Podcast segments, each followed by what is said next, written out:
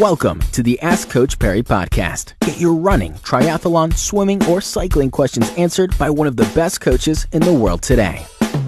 It is the next edition of the Ask Coach Parry podcast, and the next five uh, podcasts are going to be quite interesting. We've been getting this question quite often, so we've sort of broken it down by time goals for comrades. And a lot of people are asking, with regards to their comrades' goals, what should they be running the shorter distances to achieve their goals at comrades? So I think let's start out today, Lindsay, if it's good with you. We start with uh, the medal that most people get at Comrades, the Vic Clapham, the, the finishers medal.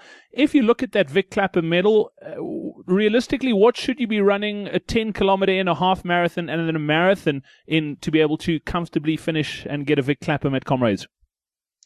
Okay, so look, I'm going to start the, the, the answer by just saying that these numbers are not an exact science. So they are based on calculations and, and sort of predictive formulas. So there is a bit of leeway on either side. Because the one problem I do find with these things is I throw numbers out to people and they go, "Oh my word, I'm never going to get there."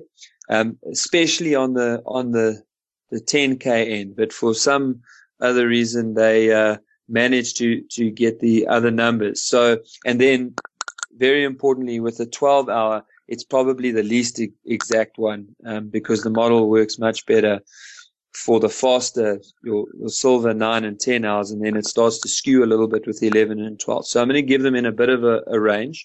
But ideally you want to be running your 10k if you're aiming for 12 hour comrades somewhere in the region of 60 some, just under 65 minutes and there are people that run close to 70 minutes. So just in case anyone's already going into uh, heart palpitations there, but ideal is 63 to 65.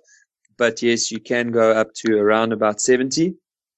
Your half marathon is 220. If you're running a half marathon 220, that's a good guide that you should be a safe um, Clapham. And certainly I know a couple of people closer to the two 25, 26, and they managed to run a fairly similar 21 and, and marathon, but 220 again, ideal.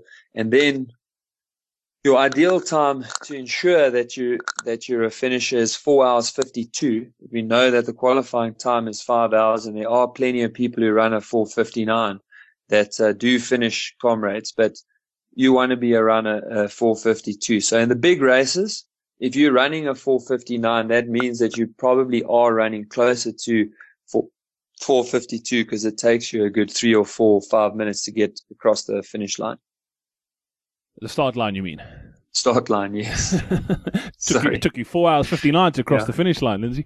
Uh, thank you very much for that, Lindsay. We're back again tomorrow, and tomorrow we'll take a look at the sub eleven, the bronze medal. Uh, so if that's what you're looking at, uh, we'll chat about what you need to do. Until then, from myself, Brad Brown, and Lindsay Parry, it's cheers. Thank you for listening to the Ask Coach Parry podcast. To get Lindsay to answer your question, go to AskCoachParry.com or email my question at AskCoachParry.com.